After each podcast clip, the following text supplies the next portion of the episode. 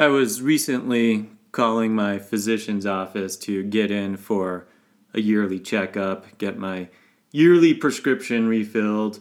Anyway, so I was thinking about that, and then this week, Chris Cornell from Soundgarden hung himself after taking some Ativan. Apparently, he had an amazing show just hours before. The reviews are great, and then the whole press has been on this, and it's been big news. And the press has been pretty accurate in saying that someone's who already depressed and suicidal, if you take drugs like Ativan, it can end up impairing your judgment. Of course, anybody who's seen benzodiazepines in use knows it can impair people's judgment. And so, if you already have the desire to kill yourself, perhaps it could lower your inhibition and make you act on your impulses. Who knows? I don't know exactly what happened with this rocker, but clearly he ended up hanging himself, according to news reports, and had taken some Ativan prior to that. And maybe there's a lot of other factors that are involved. I'm sure there always is. I like Soundgarden's music. I'm not a huge fan. My my wife loves them. She plays them a lot, so I've heard a lot of their CDs, and, and I find them pretty good, particularly if you're in the mood for it at the time. Most people have heard of Soundgarden, and uh, you know, pretty loud, heavy, big sound, somewhat dark mood, but can totally hit the spot if you're in the right mood for it or if you're a big fan.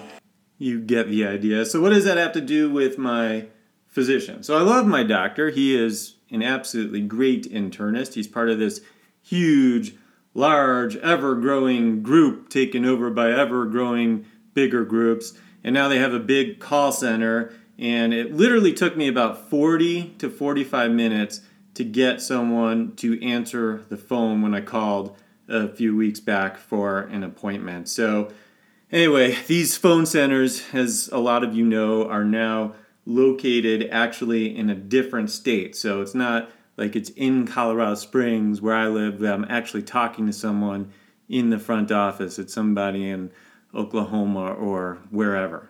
And then when I get an appointment, it's usually several months out, and then I just run into my internist wherever doing medical rounds or you know, wherever. And he, ends up saying, oh, no, just come in on Monday, and I usually get in. But I still don't like to use that method first line, even though I see a lot of doctors and their spouses, and they have no problem texting me to get in. But I don't know. Just it, even though we have those connections, it just seems like we should go through the regular routes. Not that I really care when my friends use those methods. But anyway, so I'm thinking about Chris Cornell and a lot of these drugs um, like Ativan and SSRIs. And if you look on the package inserts, they say if you're feeling suicidal, call your doctor. Now, I don't know what time Chris Cornell killed himself, but it sounds like it was after one of his shows at night.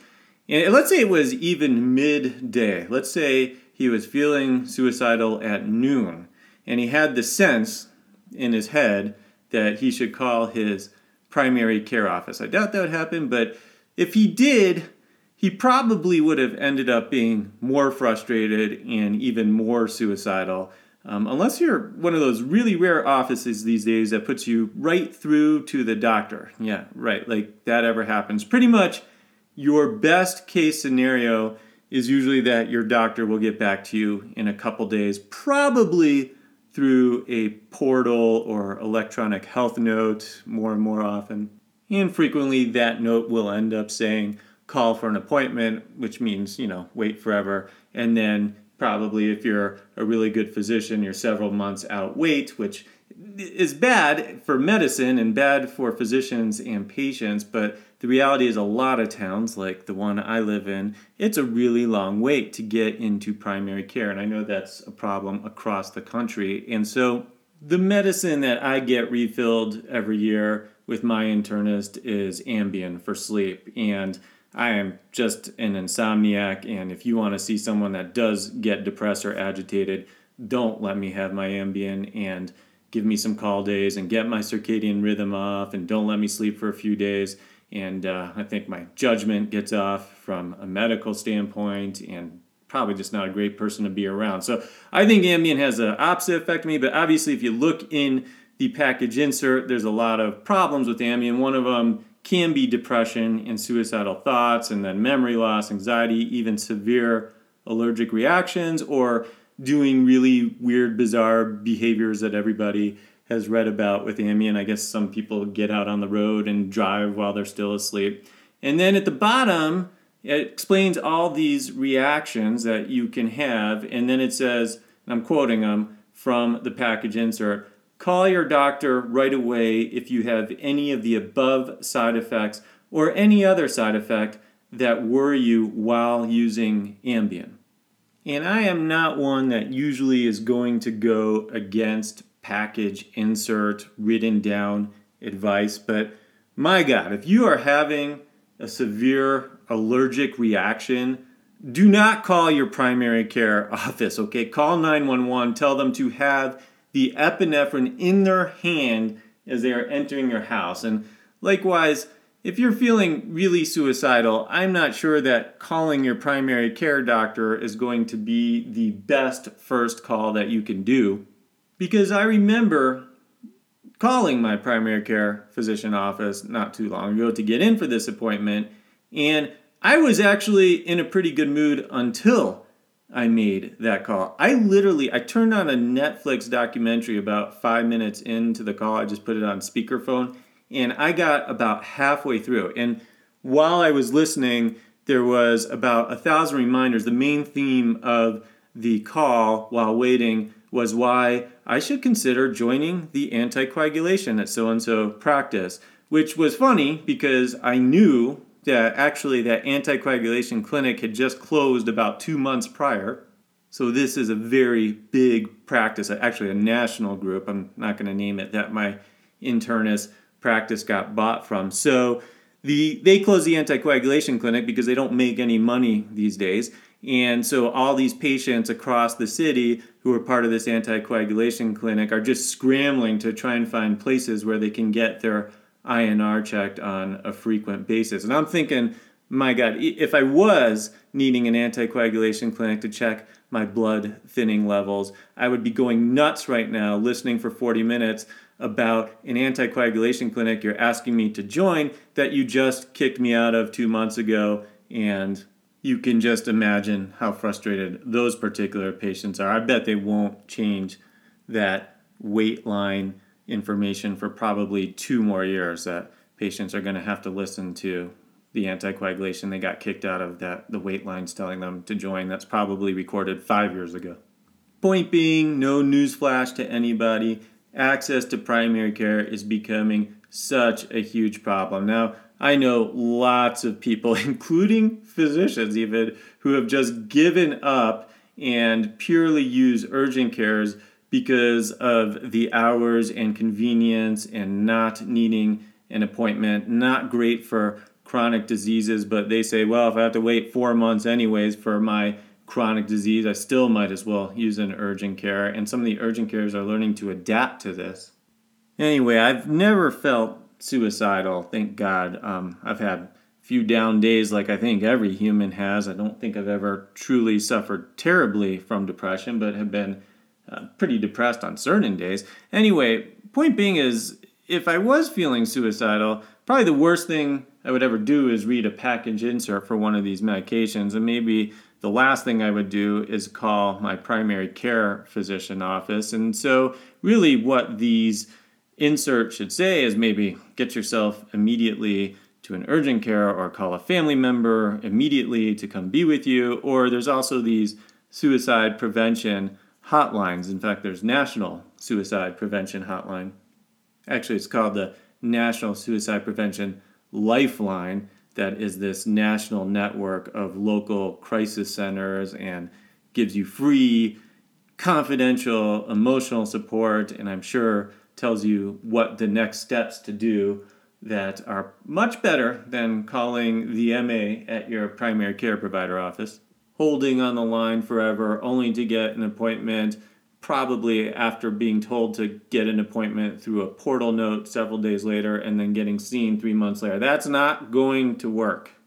I don't know. I need to find out more what the suicide prevention lifelines actually say. Maybe they do just say what the typical primary care doctor, I know I say this to my patients that I prescribe antidepressants, particularly for the first time too, and we all know that antidepressants can lower the suicide threshold for various reasons. I don't want to get into that right now, but basically, the ER is this backstop, and so it is open 24 7. But listen, I mean, they can be extraordinarily depressing places. I, I can't even imagine if I was severely depressed, then having to sit in an ER bed, sometimes for days on end. We all know that the mental health in emergency rooms, understandably, is not great. We need a better solution in this country, and obviously, a lot of people talk about that appropriately. But the thing is, is like even one of my very close relatives last summer in a big city, not my city, went to a famous university hospital in the city because she was having chest pain and she had slightly elevated troponin. Sat in an ER bed for 22 hours, okay? Not being bought food very much. Um, it just was really a disaster, but I guess it's a normal day for that ER, came to find out. And I feel bad for the patients, but geez, I, I feel bad for the doctors and nurses who are working in that environment. My God, the compassion fatigue in just a pretty good environment can be bad enough. You know, I think everybody goes through at least a few days a year, if not some people totally all the time, who just have this attitude of, you know, I'm here to save your ass, not kiss it. But I get both sides because the customer service in the medical field in a lot of places is just eroding more and more. And I don't want to get into the reasons for it. And a lot of you have heard my lectures on mergers and acquisitions and the healthcare consumer. So go to that for more what I consider uh, facts, but some opinions as well. But everybody becomes the patient, and everybody has problems. Even these rockers, it seems like a lot of them from really the 1990s grunge scene, but all the time, all these people that you think they have a really free lifestyle and that would make them happy. I don't know, maybe it's the um, lack of chains to society that make them unhappy. I don't know what's causing all this depression and rock and roll, but doesn't seem to be a new thing or going away. But it's also clearly a major issue around the country where suicide is has been a bad issue and seems to be getting worse. I was just reading some articles where it's now the 10th leading cause of death, and they say suicide rates in the US have surged to a 30 year high. It appears there's a lot of despair out there, and the way people are dealing with the despair is self destructive behaviors, and that can include suicide. And I think it would take a lot of reflection as to why this is happening. And also, I think a lot of blame can go around. And I don't know, Chris Cornell, he's on Ativan as a young man. I am not second guessing his medical care. You know, I think some of these things where we have guidelines. And I was saying, I have insomnia.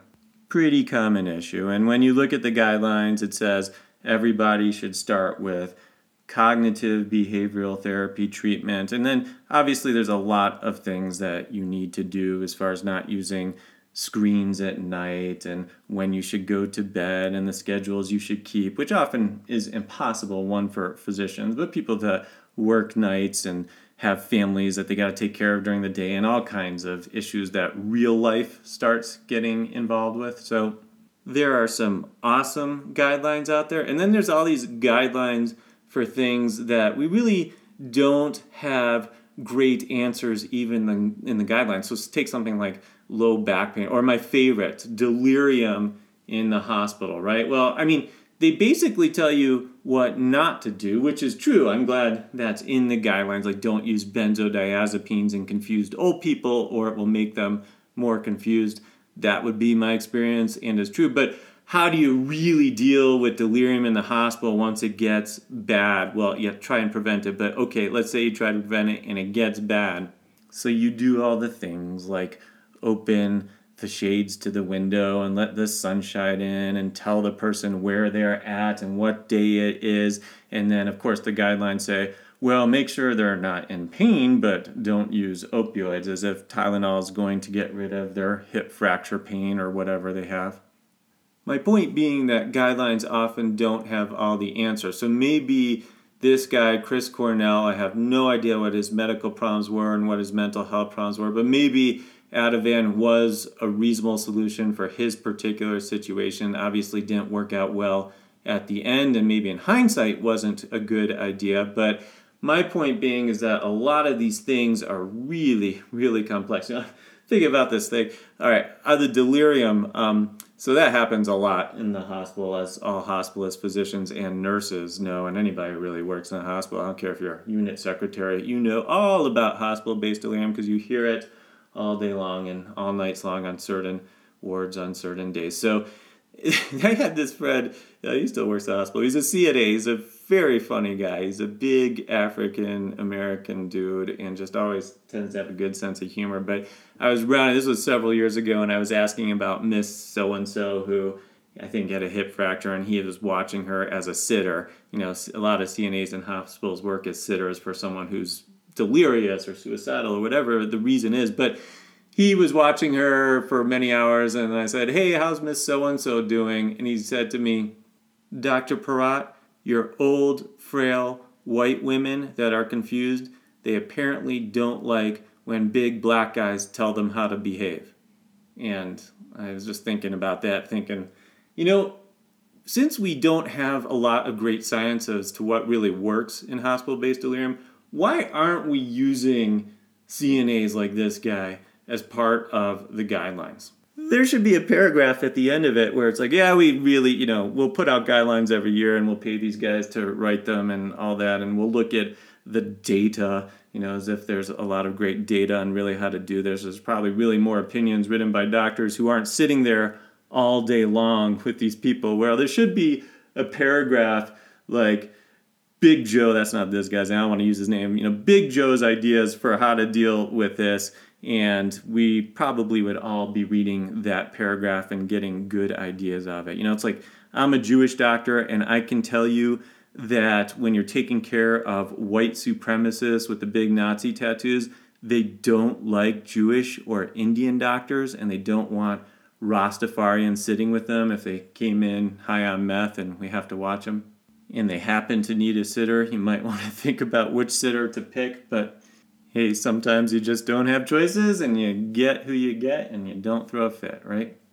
All right, as usual, probably going off on too many tangents here. So, how do we wrap this up? Well, a few things. One, we know that the suicide rate has been increasing for a few decades now and is extremely tragic. And we know that the primary care, while it has a role, is not going to be effective in someone who is suicidal at that time. Now, the ER may be the place that a person has to be, but that does not seem like a very good solution. And I think all of the ER docs in my hospital agree with that. That sitting and watching somebody who's already extraordinarily depressed for five or six days while you're trying to find a bed in a mental health facility that can take them is never a good solution for anyone, particularly the patient, but it doesn't work well for the health system either. And without question, the very most important thing to do in somebody that is suicidal is to immediately reduce that risk. That patient cannot be alone. There has to be someone with them, someone watching them. There can't be objects, including things they can hang themselves with available to them, or any other sharp objects that could cause somebody to inflict self harm if they were in that mindset.